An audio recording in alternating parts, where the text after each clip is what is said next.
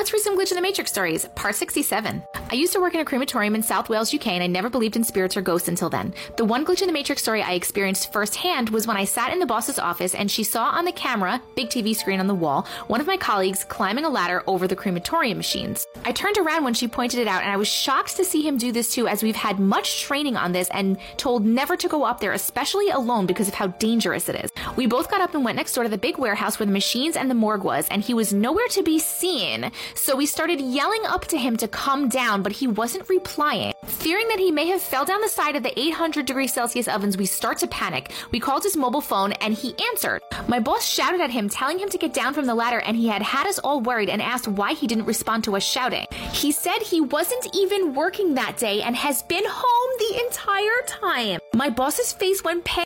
Yeah. And we ran back to the office to check the security camera. Even though we both saw him climbing up the ladder, it wasn't picked up on the recordings, and to this day, neither of us can explain what happened. I have so many Glitch in the Matrix stories from my time in the crematorium. If you ever wanted more, absolutely love your videos, and I'm a big thank you for watching. I love you, and yes, we want more crematorium stories.